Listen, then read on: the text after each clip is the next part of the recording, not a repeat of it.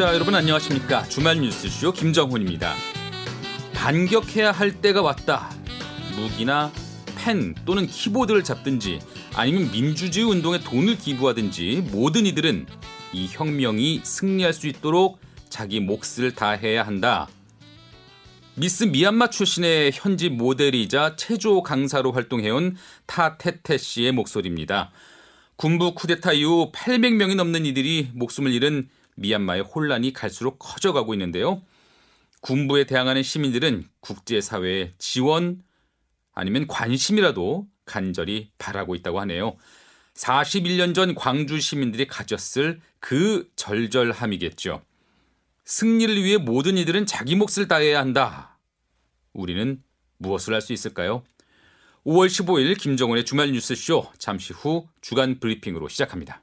네, 한 주간 이슈들 짚어보는 주간 브리핑 오늘도 프레시안 이명선 기자 함께 합니다. 안녕하세요. 안녕하세요. 자, 코로나 상황부터 짚어봐야 되겠죠. 지금 확진자들 신규 확진자들 수가 500명대인가 했더니 이게 어느 순간 다시, 다시 그냥 700명대로 훌쩍 뛰어 올랐어요. 네. 5월 휴일과 주말 영향으로 검사 건수가 줄어들면서 이 500명대가 나왔던 것으로 보이는데요. 이후 평일 검사 건수가 증가하면서 확진자 수 또한 이틀 연속 700명대를 기록했습니다. 500명대가 오히려 착시였다는 거죠? 그렇습니다. 특히 어제는 이 비수도권 비중이 40%를 넘었거든요. 그로 인해 전국적인 확산세가 뚜렷하다는 평이 나오고 있습니다. 또 감염 경로가 불분명한 경우도 27%에서 28%로 오르는 등 이 코로나 코로나19 관련 지표들이 모두 안심할 수만은 없는 상황입니다. 그래요. 예. 어, 확진 사례와 관련해서 이 충북 증평의 한 가정이 굉장히 안타까운 사례로 주변에 온정이 쏟아지고 있는데요. 이 30대 엄마가 호흡곤란으로 병원을 찾았다가 손쓸 겨를 없이 숨을 거뒀는데 사후 검사를 해보니까 코로나19 양성이었습니다. 음. 이에 2살과 4살 아이들도 검사를 했더니 양성 판정이 나왔고요. 어, 아빠는 불분명한 미결정으로 분류가 됐는데 부모 모두 평소 기저질환이 없었다고는 하지만 이 가장의 입장에서는 졸지에 아내를 잃은 데 이어서 자녀들과도 격리 생활을 해야 하는 처지에 놓였습니다. 아, 정말 코로나19로 집안이 풍비박산이 됐네요. 지금 서울 초, 중, 고등학교에서는 선제적으로 PCR 검사 지금 시행하고 있는데 여기서도 확진자가 나왔다면서요? 네, 노원구의 한 초등학교 1학년 학생이 확진된 건데 이에 해당 학교는 대면 수업을 원격 수업으로 전환하고 보건당국이 역학조사에 들어갔습니다. 네. 한편 지난 13일부터는 30세 이상 유치원, 어린이집, 초등학교 1, 2학년 교사와 돌봄 인력에 대해서 이 백신 접종 예약이 시작됐습니다. 네. 정부가 백신 그 이상 증세와 관련해서 이게 인과성이 충분히 입증되지 않다고 하더라도 최대한 100, 천만 원까지도 지원할 수가 이게 있다. 이런 입장을 밝혔네요. 네, 아스트라제네카 백신을 맞고 사지가 마비된 40대 간호조무사 사례를 계기로 인과성에 대한 근거 자료가 부족해서 이 보상에서 제외된 중증 환자라고 하더라도 정부가 한시적으로 의료비를 지원하기로 한 건데요. 오는 17일부터 백신 접종 후 발생한 질환의 진료비를 1인당 1천만 원 한도에서 지원합니다. 다만 기존의 기저질환 치료비와 간병비 등은 제외됩니다. 네, 잘 참조하시면 좋겠고요. 정치권 소식으로 넘어가 보죠. 일단 청문 정국이 일단락되긴 했습니다. 문재인 대통령의 재가로 김부겸 총리와 임혜숙 과기부 장관 또 노형우 국토부 장관 어제부터 이제 임기를 시작한 거죠? 네.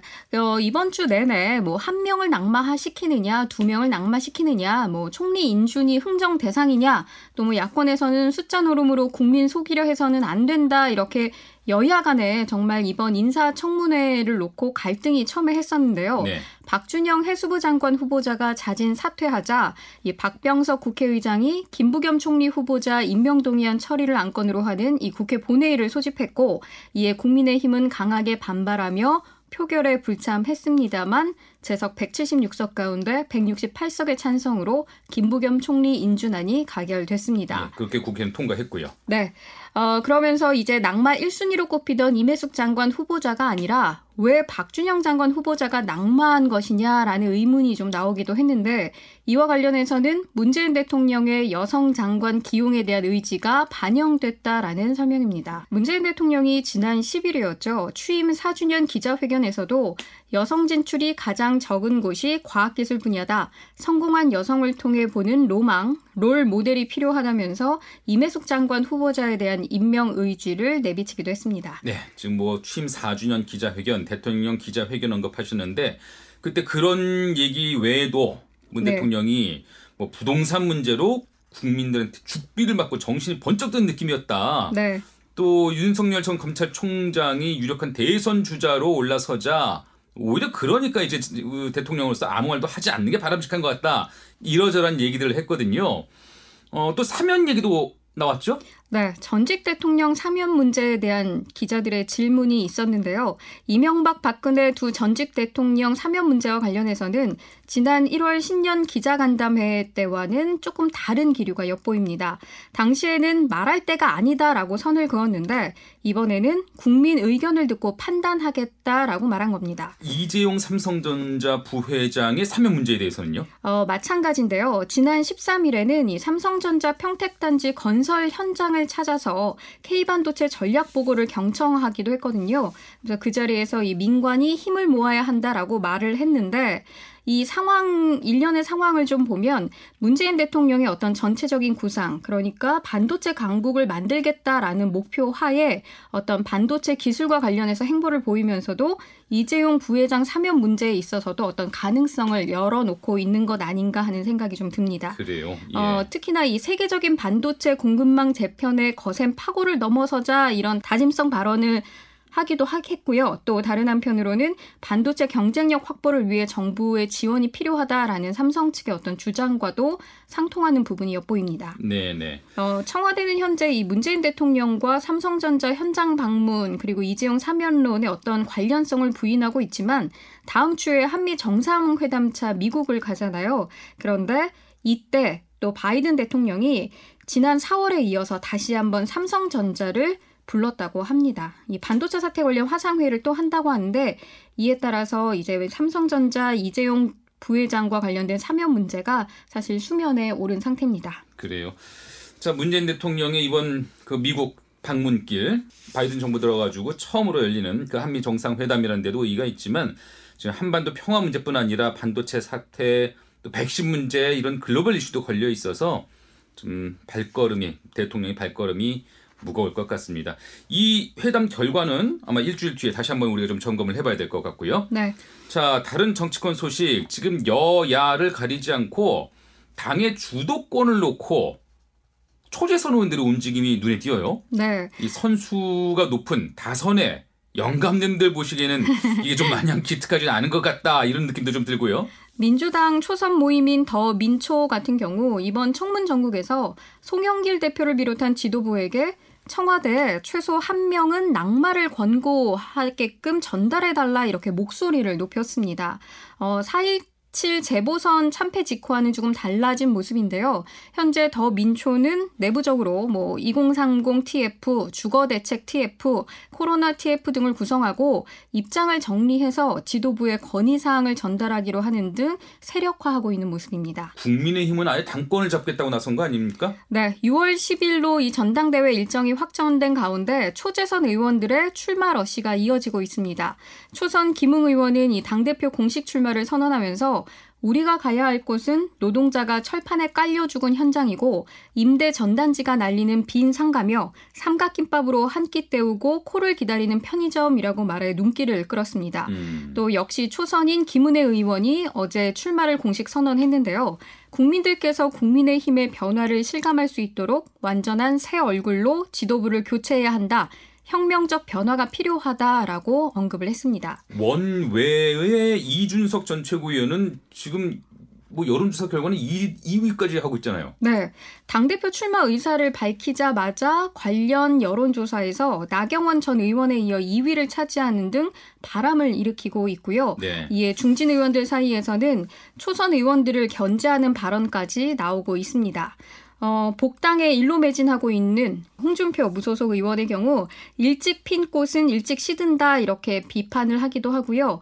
유력한 당권 주자인 주호영 전 원내대표는 에베레스트를 가려면 동네 뒷산만 다녀선 안 된다라면서 각을 세웠습니다. 이거는 지난번 뉴스쇼 인터뷰에서 한 말이죠? 그렇습니다. 어, 홍문표 의원 같은 경우 개인적으로는 훌륭하다 이렇게 초선 의원들의 어떤 기계를 높이 사면서도 누구 한 분도 당대표로 적합도가 맞지 않는 분들이라고 좀 애둘러 비판하는 모습을 보였고요. 음. 권영세 의원은 단순히 패기만으로는 부족하고 경험과 경륜이 절대적으로 필요하다라고 강조했습니다. 중진들의 견제도 세네요. 네. 예, 뭐 초재선 의원들 또 원외의 또 새로운 주자들 이렇게 의미 있는 세력화를 만들어낼지 결과가 있는 바람이 될지 지켜봐야 되겠습니다. 자, 김학의 불법 출국 금지 의혹 이성윤 서울중앙 지검장이 결국 기소가 됐는데 공수처가 사건 수사와 관련해서 다시 고민에 빠졌다고요. 네, 수원지검 수사팀이 이성윤 지검장을 직권남용 혐의로 불구속 기소한 다음 날 일부 언론에서 이성윤 지검장의 공소장을 근거로 당시 청와대 민정수석이었던 조국 전 법무부 장관이 개입한 정황이 기재됐다 이렇게 보도를 한 겁니다. 네. 공소장에 따르면요. 2019년 6월 안양지청이 이규원 검사의 불법 긴급 출금 조치 혐의를 놓고 수사에 나서자 이를 무마하려는 과정에 조국 민정수석, 이광철 민정비서관 외에도 윤대진 전 법무부 검찰국장, 이현철 전 수원지검 안양지청장, 배용원 전 안양지청 차장검사 등이 등장을 한다고 합니다. 이에 따라 이 수사기관이 검사의 범죄 혐의를 발견하면 이를 공수처로 이첩해야 한다는 공수처법 25조 2항에 따라서 이 사건이 다시 공수처로 넘어온 겁니다. 공수처가 이 김학의 관련 사건을 검사에게 이첩받은 것만 벌써 세 번째인데 앞서 첫 번째와 두 번째에서는 공수처 검사와 수사관이 임명되지 않았다면서 이첩을 했지만 이번에는 조금 다른 상황입니다. 예. 현재는 이 검사와 수사관 인선이 완료된 상태이기 때문입니다. 지금 법무부에서는 이 공소장이 어떻게 공개된 것이냐 이거 지금 색출 작업에 나선 것 같더라고요. 그렇습니다. 이 박범계 장관이 이성윤 지검장 공소장 유출과 관련해 대검찰청에 조사를 지시한 상태입니다. 네. 어, 한편 공수처는 1호 사건으로 조희연 서울시 교육감의 특별 채용 의혹을 꼽았는데요. 어, 이와 관련해서는 시민사회단체를 중심으로 좀 쉬운 수사를 1호로 선정한 것 아니냐. 특히나 이 감사원이 초등 수사라고 할 수 있는 기본 수사를 모두 해놓은 상태에서 공수처로 이첩한 사건이기 때문에 음. 이 같은 비판의 목소리가 나오고 있습니다. 네. 그 진보 성향의 교육감을 수사 대상으로 하는 것 자체를 문제 삼는 게 아니라 사건 자체가 어떤 공수처의 설립 취지와는 거리가 있다라는 지적입니다. 더군다나 고심 고심 끝에 고른 1호 사건이었는데 네. 자 이번에 노동자 사망 사고 얼마 전에 평택항에서의 이선호 씨 사망 사고 외에도 또 다른 노동자 사망 사고들이 계속 이어졌어요. 지난 8일에만 2명의 노동자가 자신이 일하던 일터에서 숨졌는데요. 현대중공업 물산조선소에서 일하는 40대 하청 노동자가 10여 미터 높이의 원유 운반선 탱크에서 떨어져 숨졌고요. 현대제철 당진제철소에서 일하던 40대 노동자가 교대 근무를 앞두고 설비 점검에 나섰다가 끼임 사고를 당했습니다. 네. 이 사고가 난 공장들은 현재 작업을 멈추고 사고 원인 등을 조사 중에 있습니다. 사실 현대중공업, 뭐 울산조선소 이쪽은 잇따른 노동자 사망 사고로 고용노동부가 집중 조사를 벌였던 그런 곳 아닙니까? 네, 노동부의 집중 조사 석 달 만에 또 다시 노동자가 숨진 겁니다. 지난해 추락과 질식 등으로 정규직 2명, 비정규직 2명 등 4명이 숨졌고요. 지난 2월에만 하더라도 2.5톤 철판이 떨어지면서 정규직 노동자가 사망했습니다. 그리고 이번에 또다시 노동자가 끼임 사고를 당한 거고요. 예, 이쯤 되면 여기가 이게 배를 만드는 곳인지 사람 죽는 곳인지 헷갈릴 지경이네요. 어, 현대중공업 물산조선소에서 이렇게 중대재해가 잇따라 발생을 했지만 지난 1월에 통과된 중대재해처벌법 등에 관한 법률의 적용 대상은 아닙니다. 원청 업체도 처벌할 수 있는 이 중대재해처벌법은 50인 이상 사업장은 내년 1월부터 50인 미만 사업장은 2024년 1월부터 시행되기 때문입니다. 네. 어, 안전조처 의무를 위반해서 사망사고가 발생하면 원청업체 사업자나 경영 책임자는 1년 이상의 징역 또는 10억 원 이하의 벌금이 부과되며 부상자나 질환자가 발생하면 7년 이하의 징역 또는 1억 원 이하의 벌금이 부과됩니다. 평택항에서 일하다가 숨진 고 이선호 씨 어, 소식도 짚어보죠. 어, 문재인 대통령도 장례식장을 찾아서 조문을 했고 정치권의 추모 발길도 이어지더라고요. 지난 13일 추모 문화제가 열린 건데요. 23살 이선호 씨는 이 평택항 컨테이너 하역장 작업 중에 300kg의 무게의 부품에 깔려 숨졌습니다. 경찰에 따르면 사고 현장에 안전관리자가 배치되어 있지 않았고 안전장비도 없었는데 명백한 산업안전보건법 위반입니다. 네. 어, 고 이선호 씨의 아버지 이재훈 씨는 이 추모 문화제에서 음, 이런 말씀을 하셨습니다. 제가 좀 그대로 전할 예정인데요. 네. 하루에 10만 원만 주면 안전관리자로 세워놓을 수 있는 사람이 있습니다. 그 10만 원을 주고 한 사람을 세워놨다면 저희 집 자식 안 죽었습니다. 그런데 도대체 기업하시는 분들 왜 이러십니까? 하루에 10만 원 아껴서 얼마나 더 부자 되려고 그러십니까? 하루 10만 원. 네. 네. 어, 현장에서 이 오열하는 목소리를 듣고 있기가 참 죄송스러운 마음이었는데 네. 어, 그 외에도 이런 말씀하셨습니다. 안전 조치가 제대로 되어 있지 않은 현장은 일하는 작업장이 아니라 사람 잡는 도살장이다. 일하러 갔다 일 마치고 집에 가면 재수가 좋은 사람이고 일하다 다치거나 죽은 사람은 재수가 없어서 그런 거다. 음, 어, 현재 예. 이 산재 사고 현장을 그대로 전달한 말씀이라는 좀 생각이 들고요. 네. 특히나 이 자신의 아들도 대학을 다니다가 군 복무 후에 등록금을 벌고자 아르바이트를 위해서 아버지와 함께 이 아르바이트를 했다. 변을 당한 셈이잖아요. 그렇죠. 예.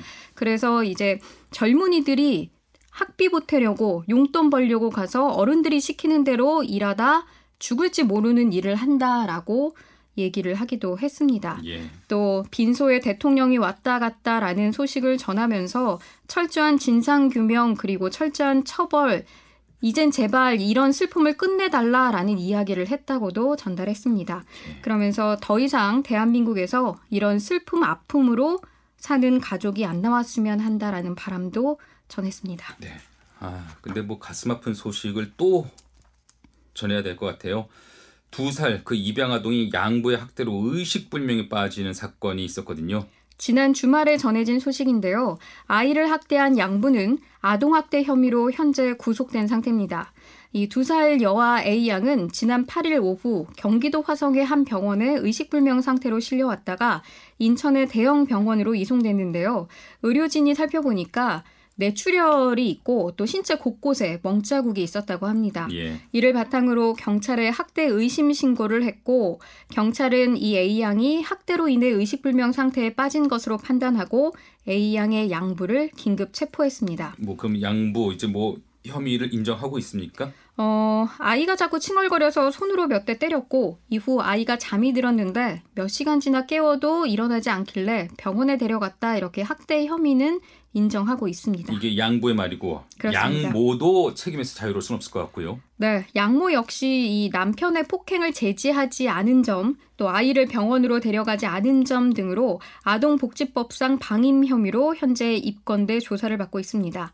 아, 특히나 이 양모는 사회복지사 자격을 소지하고 있었다고 합니다.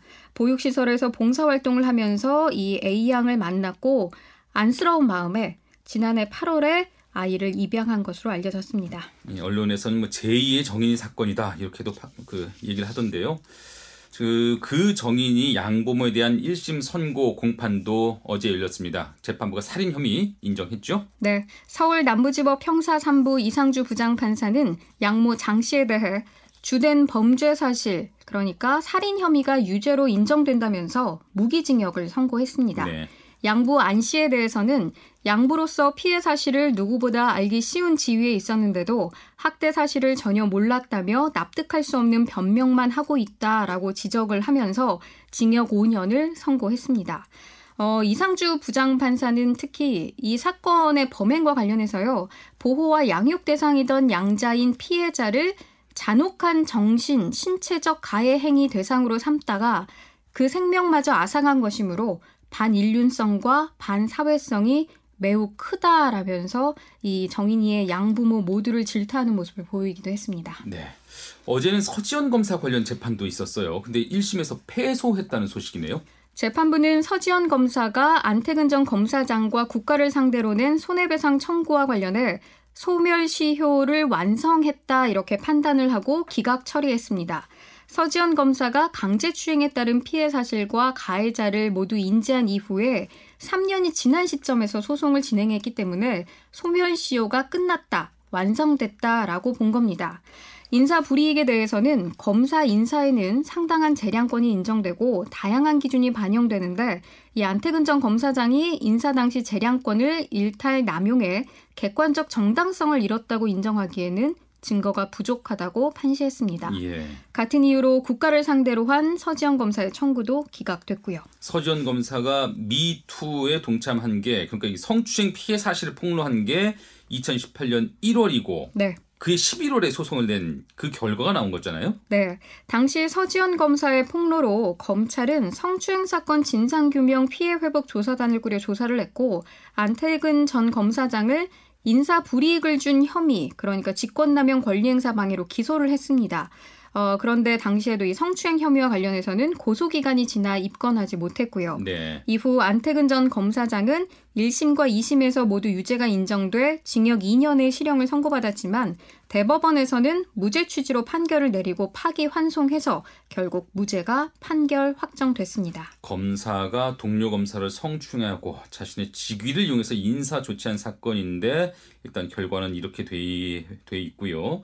이런 소식도 있어요. 국가인권위원회가 육군과 국방부에 고 변희수 하사의 전역 처분 취소를 권고했지만 육군 또 국방부가 이를 수용하지 않기로 했다. 이런 내용이에요. 인권위는 이 군 복무 중 성전환 수술을 한 부사관에게 심신장애 판정 후 강제 전역 조치한 것은 인권 침해라고 판단을 하고 이에 육군과 국방부에 전역 처분 취소 그리고 관련 제도 정비 등을 권고했는데 육군 같은 경우는 이 관련 소송이 진행 중이라면서 권고 미희행 사유를 제출했고 국방부는 인권위 취지는 존중하지만 제도 개선 여지가 있는지 여부를 검토할 예정이라면서 원론적인 답변을 한 겁니다. 이에 인권위가 전원위원회를 통해서 육군과 국방부가 인권위의 권고를 수용하지 않은 것으로 판단했다고 밝혔습니다. 예.